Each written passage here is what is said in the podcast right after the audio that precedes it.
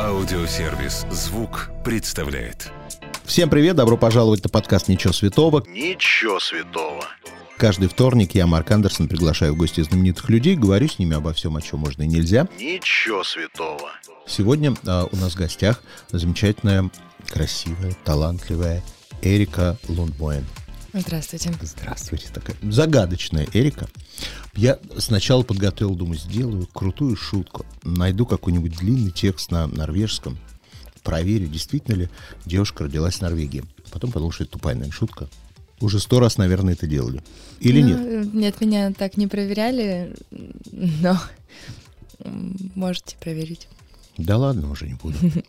Я а, сегодня стал изучать фотографии, песни, готовился профессионально, так сказать, а, и заметил по, ну, по обложкам даже двух альбомов. А, альбом «Источник». Там вы такая, знаете, как будто модель а, дома моды Славы Зайцева. Причем и одежда такая, такая очень интересная. А второй альбом «22», там на обложке Билли Айлиш. Потом я смотрю все фотографии, и у меня впервые такое случается после Хайди Клум, который очень много лет не мог идентифицировать. Она настолько была разная. И вот то же самое теперь с вами. Вот сейчас вы пришли, это вообще третий человек. Как такое происходит? Это частая смена имиджа или что? Да нет, на самом деле э, у меня просто действительно такое лицо, которое с разных сторон посмотришь и выглядит по-разному. Причем совершенно по-разному. Да, я к этому привыкла, я знаю, как в кадре выгляжу с разных сторон, знаю, где моя агрессивная сторона, где моя положительная добрая сторона. Так. Ну, Вы знаете, да, у каждой девушки есть свои причуды во внешности. Вот, и как-то фотографы вместе со мной подбирают просто эти образы в настроение к альбому. Мгм. Какой цвет волос красили же неоднократно. Был цвет волос прям неудачный, к которому больше и не вернетесь никогда в жизни. Всегда вот все было удачно. Да Честно, ладно? да, не было промахов. Мгм. Под, Хорошо. под лицу все к лицу. Мгм. Да, хотел спросить, видел в одном интервью, что вы очень любите эту певицу. Как вам одна из новинок Клавы Коки «Не зови меня Зая, зови меня замуж, не зови меня baby, лучше сделай мне baby». Да, я не слышала новый материал. Шикарная, шикарная работа. Я обязательно оценю, потому что, да, я действительно big fan of. А есть вообще еще какие-нибудь артисты, которые тоже немножечко подбешивают, как Клава Кока? Знаете, меня Клава Кока не подбешивает. Она существует и уже прекрасно. И уже хорошо, да. Я, я абсолютно... Меня под- я говорила в интервью, что меня подбешивает, когда из каждого источника утюга играет ее песни «Покинула чат». Но мне не нравится, да, э, песня Клавы Коки. Я всегда говорила, что Клава Кока а, замечательно, она существует, я с ней не знакома, я не знаю, какой она человек, но ее музыка мне не нравится, и я ее оцениваю с точки зрения музыкальности ис- исключительно. Такой вопрос. Меня все-таки не покидает эта б- красивая история рождения в Норвегии. Во-первых, страна загадочная. Во-вторых, страна, э, в которой там чуть не самые счастливые люди, и самая лучшая экономика, и самое лучшее... Все самое лучшее. Ага. А Есть у меня знакомые, которые тоже э, бывали в Норвегии, долго там проживали, потом уехали. Есть знакомые, которые живут в Дании, которые тоже по всем рейтингам там самое лучшее. И все возвращаются, говорят, там можно умереть от скуки. Да, именно так. Да? Да. Это причина. Что вы уехали оттуда? Что начинаешь говор- разговаривать с э, лосями, лосями, Так, как правильно? лосями. Лосями. Вот. Начинаешь разговаривать с лосями, потому что в горах твой дом, вокруг никого, ни соседей, ни друзей, ни э, твоих каких-то, может быть, одногодок даже. Просто ты и деревья, природа. Прекрасная, И по прекра- закону прекрасный союз. подлости на такой природе ты еще и живешь долго. Да, и ты живешь супер долго, и здоровье у тебя замечательное. И делать Но нечего ты вообще. один, да, делать нечего. Да. Вот вы переехали в Россию. Какие были первые впечатления у ребенка от России? Хотя я понимаю, что это год был уже 2004-2003. Где-то так. э, Понятно, что мы уже чуть-чуть сравнялись с заграницей по каким-то моментам, и вряд ли был шок от России. Был шок. Я помню, очень хорошо помню свой первый день в России. Так. Меня вез э, бандит, э, его звали Антон, или как-то так, по Санкт-Петербургу. И я смотрела на Россию из окон Мерседеса и не понимала, что это такое. Для меня было очень масштабно и очень серо.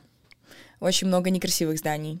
при том, что очень много и красивых. Угу. До центра я не доехала, я доехала до Кировского завода, это район, в котором я выросла, так. и увидела девятиэтажное здание кирпичное, в котором, собственно, я буду жить. И зайдя домой, э, как раз началась программа «Время», и там была мелодия «Время вперед», и у меня вот ассоциация это из окон Адмиралтейские верфи, по телевизору «Время вперед» программа «Вести», и я стою головой, смотрю в раковину с такими дырочками, вот еще, знаете, старые раковины, там да, немножко да, да. так ржавые, такие много-много дырочек для слива, и я смотрю, вот разглядываю эту раковину и понимаю, что я в России. И вот у меня такое впечатление было первое, я до сих пор его помню. Но оно было хорошим, оно было веселым. Хорошо. Как потом со временем изменилась Россия в ваших глазах? Я узнала Россию с совершенно другой стороны. Санкт-Петербург — это невероятно а, Красиво. культурный, красивый да. город. В школе практически каждую неделю нам устраивали экскурсии по музеям, по театрам, поэтому моя жизнь, она была очень наполненная и культурная, благодаря Санкт-Петербургу. Если бы я выросла в Челябинске, в том же, в котором я после жила три года, вряд ли бы Россия у меня сложилось бы такое впечатление. все таки Санкт-Петербург воспитал во мне очень многое. А вот эта вот история, что пришлось поменять там чуть ли не 8 школ, угу. это каково вообще психологически? Мне кажется, что это ад какой-то, менять 8 школ. Честно, я в моменте даже не понимала, ад это или нет. Это просто меня ставили перед э, фактом того, что мы переезжаем ну, по работе. У мамы была работа такая. И я уже после первого раза знала, каково это, и просто действовала по, по привычке, да, это непросто. Э, потому что самое непростое в этом, когда ты начинаешь с кем-то дружить близко, и тебе снова говорят, мы уезжаем. Мы обнуляемся. Мы обнуляемся, да. Бери самое нужное опять. То есть все, всеми переездами занималась всегда я, потому что мама работала, я собирала, упаковывала холодильники, технику, все наши одежду, приборы, позвала друзей помогать, и каждый раз это были прощальные вечеринки, и я знала, что это снова так, это снова навсегда. Но я дружу до сих пор с людьми и из Челябинска, из Санкт-Петербурга, и из Норвегии, и из Москвы, и где только нет у меня друзей, но это все равно не такая близкая дружба, когда вы видитесь каждый день все равно. Ну, то есть остались люди в моей жизни с тех времен. Сегодня обучение происходит в Гнесинке, правильно? Я уже закончила. Уже закончили. Да. Это факультет, если не ошибаюсь, продюсерский или, или что-то? Я поступила на продюсерский, потом перешла на музыкальный менеджмент. Эм, этот профиль мне ближе, потому что все-таки я с музыкой связана. И окончила музыкальный менеджмент. У меня есть знакомый, который Кафедра. считает, что вот как раз такие профессии, учиться им не нужно, они приходят с практикой. Почему вы решили учиться этому?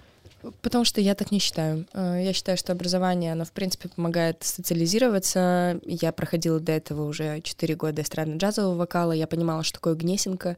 Э, мне было интересно э, изучать юриспруденцию, экономику, высшую математику, фестивальный менеджмент. Было очень много дисциплин, которые помогают мне вести сейчас свой лейбл. Эти знания, они бесценны. Ну, бухучет кто бы мне, ну, я могла нанять репетитора. Угу. Зачем, если я могу это получить э, в университете? И это получила. Упорная. Но при этом я очень много дала тоже университету. Вот вы говорите, что э, важно, зачем это нужно, угу. если можно, все в практике. Э, и я подумала точно так же, поэтому у нас Universal с нами сотрудничали, Warner Music, Apple, э, очень много приходило, давала мастер-классов спецов из области, в которой они работают. Благодаря тому, что я работаю в индустрии и знакома со многими людьми, я просила их приходить в Гнесинку читать нам лекции. И получается, нам люди из индустрии читали лекции. Но чем это не лучше, чем просто самому сидеть и вникать? Когда человек, который там больше 10 лет работает э, в музыке, приходит рассказывать тебе, как выгружать, допустим, на площадке как создать свой лейбл, ну и прочее, да, я могу долго эту тему разводить. В плане... Это был интересный взаимообмен. Я получила те знания, которые я хотела, и дала Гнесинке те возможности, которые есть у меня. Знаешь, что в жизни был еще такой факт, как попытка поступить на актерский факультет? Да. Это что был за этап такой в жизни? Хотелось быть актрисой? Я очень боялась, я не знала, куда после колледжа идти. Я не, не хотела идти снова на высшее образование на эстрадно-джазовый, угу. потому что я его окончила, и в академии те же самые педагоги, это колледж при Гнесиных, эм, абсолютно с той же программой, и мне казалось нерезонно изучать 8 лет то, то, как, самое, то, да. то, то, как петь и сольфеджио. Я знаю, как это делать. Я уже даже больше лет в этом, чем до образования я тоже занималась музыкой профессионально, поэтому мне уже было не так интересно. А актерский это был какой-то тоже творческий путь, выход. Я поняла, что мне поможет это держаться на сцене в будущем, эм, самоуверенности поднабраться, потому что я такой не слишком была уверенный в себе человек. Мне необходимо было какая-то школа жизни, которая бы научила меня себя правильно ставить. Ну, то есть впереди можем увидеть Эрику в кино? Я так понимаю, что не зря все-таки был актерский, значит, какие-то Два года я готовилась к поступлению, были. да, я очень упорно готовилась, у меня огромная была программа из э, стихотворений и проз. Это, это было интересно. Поэтому, мне кажется, дар у меня какой-то есть.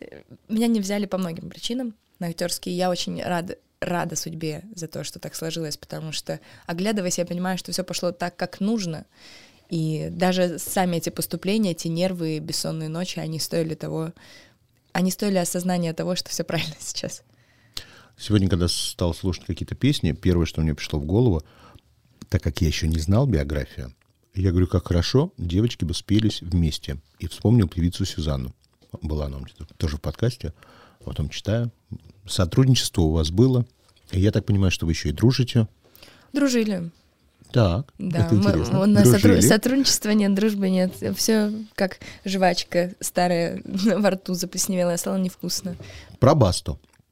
Очень многие артисты, когда приходят сюда в подкаст, рассказывают, что у них мечта поработать с Бастой, и там они пишут, э, передают какие-то свои записи, а тут все получилось наоборот, Баста сам предложил сотрудничество, если не ошибаюсь. Да, он мне позвонил. А где и как он услышал? Я, честно, не спрашивала. Это же самое интересное. Вот звонит ну, Баста, говорит, хочу поработать вместе. Да, но Надо сказал... было каменным голосом сказать, откуда вы меня знаете? Он сказал, он позвонил и сказал, Эрика, здравствуйте, это Василий Михайлович. Я слушаю ваши песни, мне нравится, как вы поете очень. Давайте что-то вместе придумаем. Я говорю, конечно, конечно, я с удовольствием. Вот, поэтому я полагаю, что просто слышал мои предыдущие песни, и потом в беседах он делился, что вот Луну очень любит мою песню, там еще поставил в примеры мои песни из альбома 22, из Источника. Прикольно, мне очень приятно этот факт. Второй дуэт будет? Мы уже с ним? Да. Но мы уже написали вторую песню. Эм, не знаю, когда она выйдет, когда Вася захочет. Поэтому да, будет во всему свое время. Вот песня «Луна», которую мы сейчас вспомнили, чудесная, хитовая. Но песня отличная, и правильно очень написали, что это какой-то совершенно жа- новый жанр музыки, который понятен молодежи и приятен молодежи, и принимается молодежью. А я как человек взрослый, 50 лет, эту музыку тоже люблю, но долго слушать, к сожалению, не могу, потому что она все-таки, ну, не моя немножко. И это, наверное, нормально. Конечно. На концертах какой возраст обычно? У меня взрослая аудитория, 25 э, плюс первые э, в списке, потом от 18 до 25 и потом младше. Потом уже ниже 18. Так получилось, потому что у меня серьезная лирика в песнях, и аудитория достаточно взрослая собралась. Я сама и этому всегда удивлялась. Тут вышла песня, которая все подпортила. Опять-таки, благодаря комментариям в Ютубе. Прям недовольство на песне Ферра. Да? да. Слушайте, типа, я да, что случилось читаю. с Эрикой, почему это какая-то инстасамка, что за тексты, зачем вам этот жанр низкопробный, вернитесь опять туда, где вы были. Это все временное, мне кажется, потому что, во-первых, Фера — это, конечно же, абсолютно не инстасамка. А, там... Ну, понятно, они прицепились там к одной строчке. Да, во-первых, прицепились к строчке, во-вторых, э, нужно уметь стебаться, в-третьих, там, извините меня, материться можно? Можно. Там ебать какая музыкальная составляющая, там аналоговые... Невероятные, скажем так, да. да. там аналоговые муги 60-х годов, там живые инструменты, там барабанщик сумасшедший это все играл. Типа, Фера — это, это сумасшедшая композиция, очень сложно ритмически, э, там очень красивые интервалы в куплетах, там большой смысл, и то, что в припеве я спела слово «фера», так сильно портит впечатление, хорошо, ничего страшного. Я все понимаю, я понимаю, какое время, я понимаю, какая музыка. Во-первых, стоит дождаться альбома, а не писать, что уже все безнадежно, и вышла «фера», и альбом, это будет очень По-инстасамовски нет. Альбом очень наполненный, насыщенный, сложный, музыкальный. Его стоит ждать, его стоит слушать внимательно. И не после первого прослушивания писать комментарии. Также по поводу Феры. Ну, это просто сложная аудио информация, которую невозможно с первого раза воспринять. Нужно расслышать, нужно послушать звуки, нужно атмосферу войти. Вот альбом-альбом, а я знаю, что выйдет сразу два альбома. Три. Даже. Даже три? Даже три, да, будет в этом году, потому что второй альбом будет акустический, это будет песни из моего нового альбома, переработанные в акустику. И третий альбом это будет танцевальный альбом с моим товарищем Левандовски, с Ливанчиком, с которым мы также писали музыку для моего этого альбома. Это будут ремиксы или это будут отдельные это будут танцевальные отдельные треки? та- танцевальные треки. Мы- У Очень нас там уже есть, уже один есть, о, сумасшедший просто. Мне нравится, мне нравится. Хорошо. Помимо а, светской презентации, я узнал, что выйдет еще арт-фильм об альбоме. Мгм. Это что такое? Зачем это нужно? Это же деньги. Это же траты. Всегда. Так. Я уже это, я смирилась просто, что вся моя работа это сплошные траты на все. Но это круто, что я могу создавать что-то, и у меня есть такая возможность, потому что моя профессия она монетизируется пока что, и это обмен, взаимообмен информацией, энергией. Эм, Фильм этот для того, чтобы объяснить, что такое мира, во-первых. А, Это название моего нового альбома. В фильме демонстрируются снипеты, которые можно уже назвать клипами на самом деле, потому что мы очень хорошо все сняли. А, На каждую песню практически есть видео, которое помогает э, в атмосферу проникнуться. Также там рассказывается, как писался альбом. За мной год ездили с камерами и снимали, как я его пишу. То есть там э, архивные кадры написания этого альбома, архив, ну, с разными звукорежиссерами. Я писала его в Сочи, в Москве, и за мной везде ездили и снимали, как это происходит. Это интересно для моей аудитории в том числе, потому что там раскрывается моя личность. Обо мне мало что есть. Я не очень люблю интервью. За пять лет я там, ну, по пальцам можно пересчитать, сколько я дала интервью и куда я ходила. Мне было как-то неинтересно, я думала, что я буду только по музыке идти и не буду затрагивать все эти публичные темы. Но все меняется, поэтому сейчас у меня немножко другое на этот э, счет мнение. Но фильм э, по- поможет мне лучше узнать и как раз помочь мне дальше сейчас уже выходить в свет и показывать, кто я есть, и чтобы меня лучше поняли, потому что мало кто меня на самом деле понимает. Я просто человек из наушников. Как из и многие плеера. артисты, между прочим. Да. Очень многие. Хорошо. Вот сегодня, на сегодняшний день, вы артист категории, есть же категории А, Б, С, скажем так. Вы в какую категорию сегодня попадаете? Я думаю, что я выше этих категорий. Я человек, который живет музыкой с самого начала и до самого конца. Для меня нет других эм, форматов существования. Это единственная цель моей жизни. Самое-самое важное. Я просыпаюсь с со своей музыкой, с планами, как ее делать, и засыпаю с этим. Поэтому как-то обозначать себя в класс я не могу. Я могу сказать, что просто это моя жизнь, и по-другому быть не может, и вот меня нужно такое принимать. Не хочется... Хорошо. Ну вот, предположим, ради популяризации себя согласились бы на какой-нибудь фит с артистом, ну, который вам не интересен музыкально. Нет. Но вы понимаете, что это будет сразу всплеск. Я уже отказывалась не один раз. Можно назвать какие-то имена? Не хочу обижать этих людей. Это действительно очень популярные люди в России, эстрада, которые, которым я Взрослые или молодые? И молодые, и взрослые. То есть это дорога не туда, как вы считаете? Мне вообще это не интересно. Я всегда... Мне интересно поработать по музыке, если я знаю, что из этого может что-то получиться интересное. С артистами, в- у которых... чья музыкальность меня не вдохновляет, я не хочу. Это продажа себя. Мне вообще не интересно. Ну, вот у меня есть пример. Мне очень нравится одна исполнительница, зовут ее Тося Чайкина.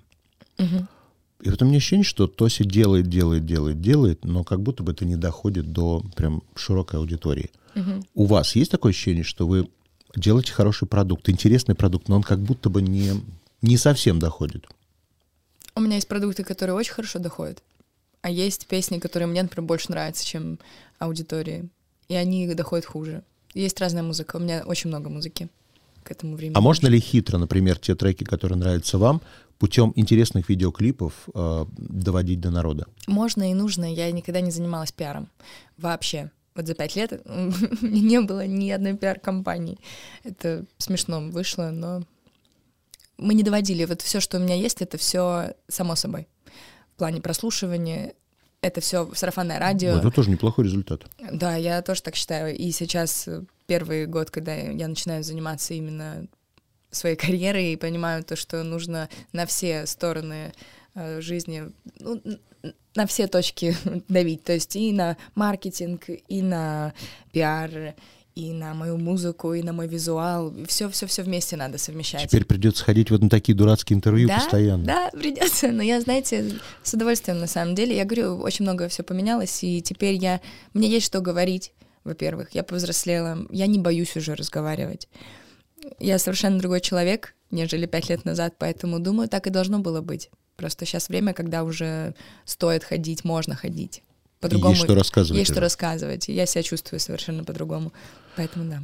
Вот я знаю, что а, после лета будет о чем рассказывать.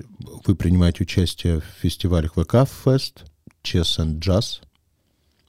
До того, как я стал изучать биографию, я думаю, кто это, в каком жанре поет. Потом увидел Chess and Jazz. Думаю, ну, раз участие в таком фестивале, значит, музыка плохой быть не может. Точно Клава Кока на фестивале Chess and Jazz принимать участие не станет и не позовут. Возможно. Возможно. Хорошо. А в конце сентября ожидается сольник. Это какой-то большой полноценный концерт? Да, это два больших полноценных концерта. Москва-Питер, презентационных концерта с бендом нового альбома. 15, mm 15 новых песен. Ну, это прям такой замах. Да, я, я надеюсь, это пройдет все, как я думаю, потому что если да, то всем спать. Всем спать, пожалуйста. Это, во-первых, такой музыки пока в России я действительно не слышала. Эм, это что-то очень экспериментальное, новое. Я думаю, не все будут готовы к этому.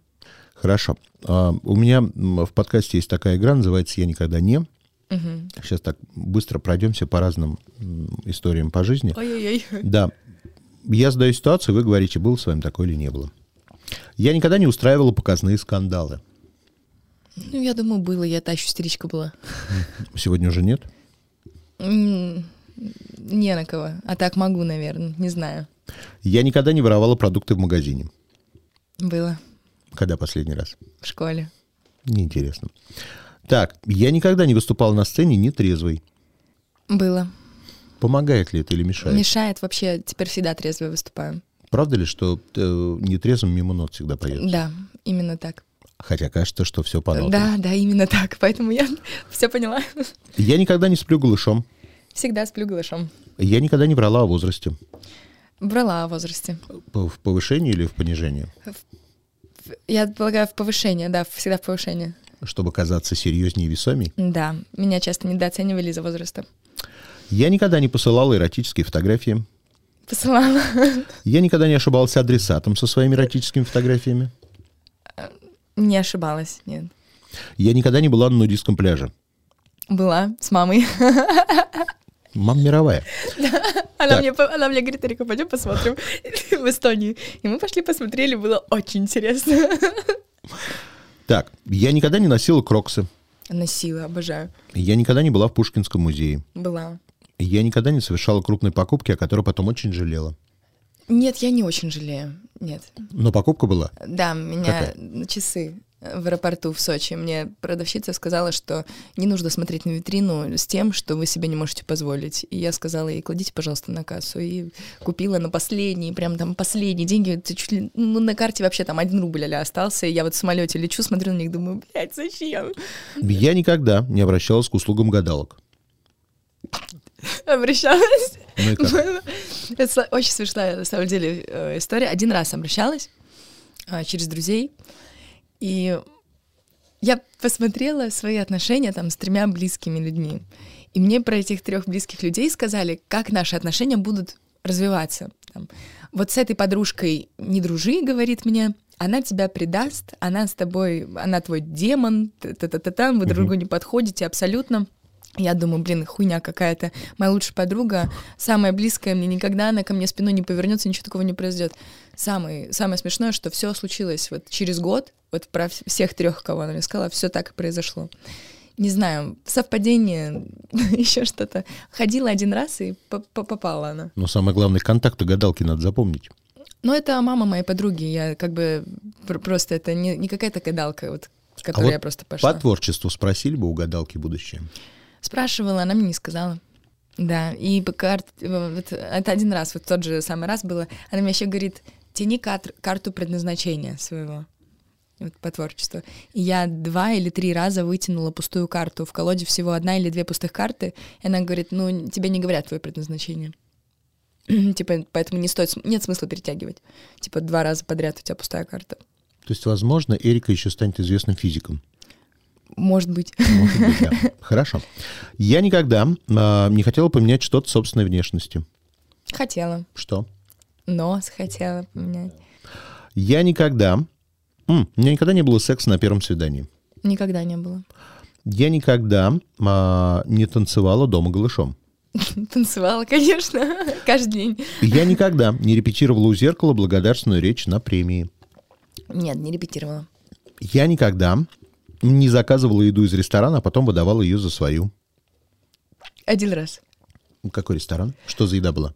Ой, я не помню, я какой-то пирог заказала или я приготовила, ну там для отношений. Прям вышла и сказала, я сама это сделала? Да, Это не так. Мне в отношениях говорили, что я должна готовить, а у меня совсем не получается. Ну, я вот, ну, не получилось, не обманула. Все, все, все вскрылось. Мгм. Я никогда не заводил аккаунт в Тиндере. Заводила не один раз. Больше не заведем, уходит все из России Тиндер. А, уходит? Очень жаль. Я там все равно никого не нашла. Я никогда не хотела проколоть сосок. Нет, это я боюсь. Я никогда не била в гневе посуду. Била, Я никогда не дралась с мужчиной. дралась. Я никогда не дралась с женщиной. Никогда. Мгм. Я никогда не платила за мужчину в ресторане. Платила. Почему такой смешок? А что в этом такого? Ничего. Мужчины что, не люди? Да нет, люди... Что, это- кормить это- нельзя в это- ресторане? Это, был мой парень, и это было постоянно. и это Ага. смешно. Традиция была. Да. Я еще была младше, поэтому ну, как-то все странно. Не знаю. Я никогда не пробовал запрещенные вещества. Я не пробовала. Я никогда не была в наручниках. Я не была в наручниках. А я никогда, вот серьезный вопрос, я никогда не писала в общественном бассейне. Никогда, боюсь, могу объяснить, в Норвегии специальные красители а, для бассейнов, если ты в них писаешь, ты вокруг тебя или синяя, или красная такая специальная краска начинает образовываться. И меня мама в детстве об этом рассказала, запугала, и я всегда боялась, поэтому всегда во всех бассейнах я выбегала в туалет. Ну, в России такого нет. Ну, вот Можно смело делать. Уже поздно. Я никогда не залезала в телефон своей второй половины. Один раз. Выяснила? И выяснила, да, я узнала, что меня фотографируют спящие, голые во сне и отправляют друзьям. У меня были на то причины, чтобы посмотреть. Это все тот И же, мы что и- расстались. и в ресторане не платил? Нет, Другой? да, Везет тебе на них. пиздец. Я никогда не завидовала коллегам по цеху. Я стараюсь вообще не завидовать, но иногда ловлю себя на мысли, конечно, что что-то такое проскальзывает, и я просто с этим работаю. Понимаю, что мне нужно сделать для того, чтобы так вот у меня не было. Хорошо, можешь назвать какую-нибудь песню отечественную, которая тебя в последнее время, ну, приятно удивила? Да, могу. Какая? Это Таня Буланова, альбом 97-го, по-моему, сейчас скажу. Мне понравилось, я так, я так обалдела от того, что есть такие песни, а я о них не знаю. Альбом называется «Стая», он 99-го года, а песня называется «Ветер пел». Угу. Но это такой был эксперимент, да, вот Таня Буланова, я помню. И я такая послушала, думаю, ничего себе, она как Стиви Никс тут. Мгм. Продолжим. Я никогда не гуглила себя. Гуглила. Что интересное находила. Очень много, кстати, почти все неправда. Да, очень много сочиняют. А вот поэтому надо ходить на дурацкие интервью. Согласна. И тогда не будут сочинять. Я никогда м, не ходила в стрип-клуб. Ходила. Мне интересно. Интересно. Мама меня первый раз, у нее был корпоратив на работе, мне было лет восемь, и там вот стриптизерша пришла и начала обхаживать всех, и меня стороной не обошла. Но это был прикол, все ржали, это было смешно, все выпили, вот, но на мне потанцевала стриптизерша, когда мне было мало лет. Круто. Я никогда не желала смерти человеку. Ну, вы понимаете, были раньше случаи, как действительно раньше, потому что я очень слежу за тем, что я бросаю вслед. Я могла сдохни, сдохни, что-нибудь такое, ну, от агрессии. А сейчас даже, когда меня кто-то сильно подрежет на дороге, я говорю, светлого пути, чтоб ты хорошо доехал. Потому что у меня была ситуация, когда меня сильно подрезали, и я крикнула от злости.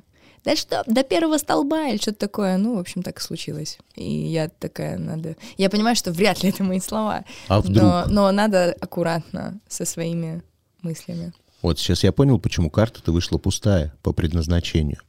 Ведьма увидела сильного человека. Возможно, возможно. Так, я никогда не заводила левых аккаунтов в соцсетях, чтобы следить за бывшими. Нет, я с оригинального. Я никогда не воровала песни. Нет, я никогда не слушала Бузову от начала до конца. слушала. Хорошая песня. Мне нравится песня «Губы». Не знаю ее, но поверю. Я, короче, ну, я просто к Бузовой отношусь э, с улыбкой. Понимаете? Вот правда, она не вызывает раздражения не вызывает. тоже. Она мне не мешает. Она не претендует на звание самой великой певицы России. Она не... А знаешь, в чем секрет? Потому что она самая ироничная. это, И это ее большой это, плюс. во-первых, она просто...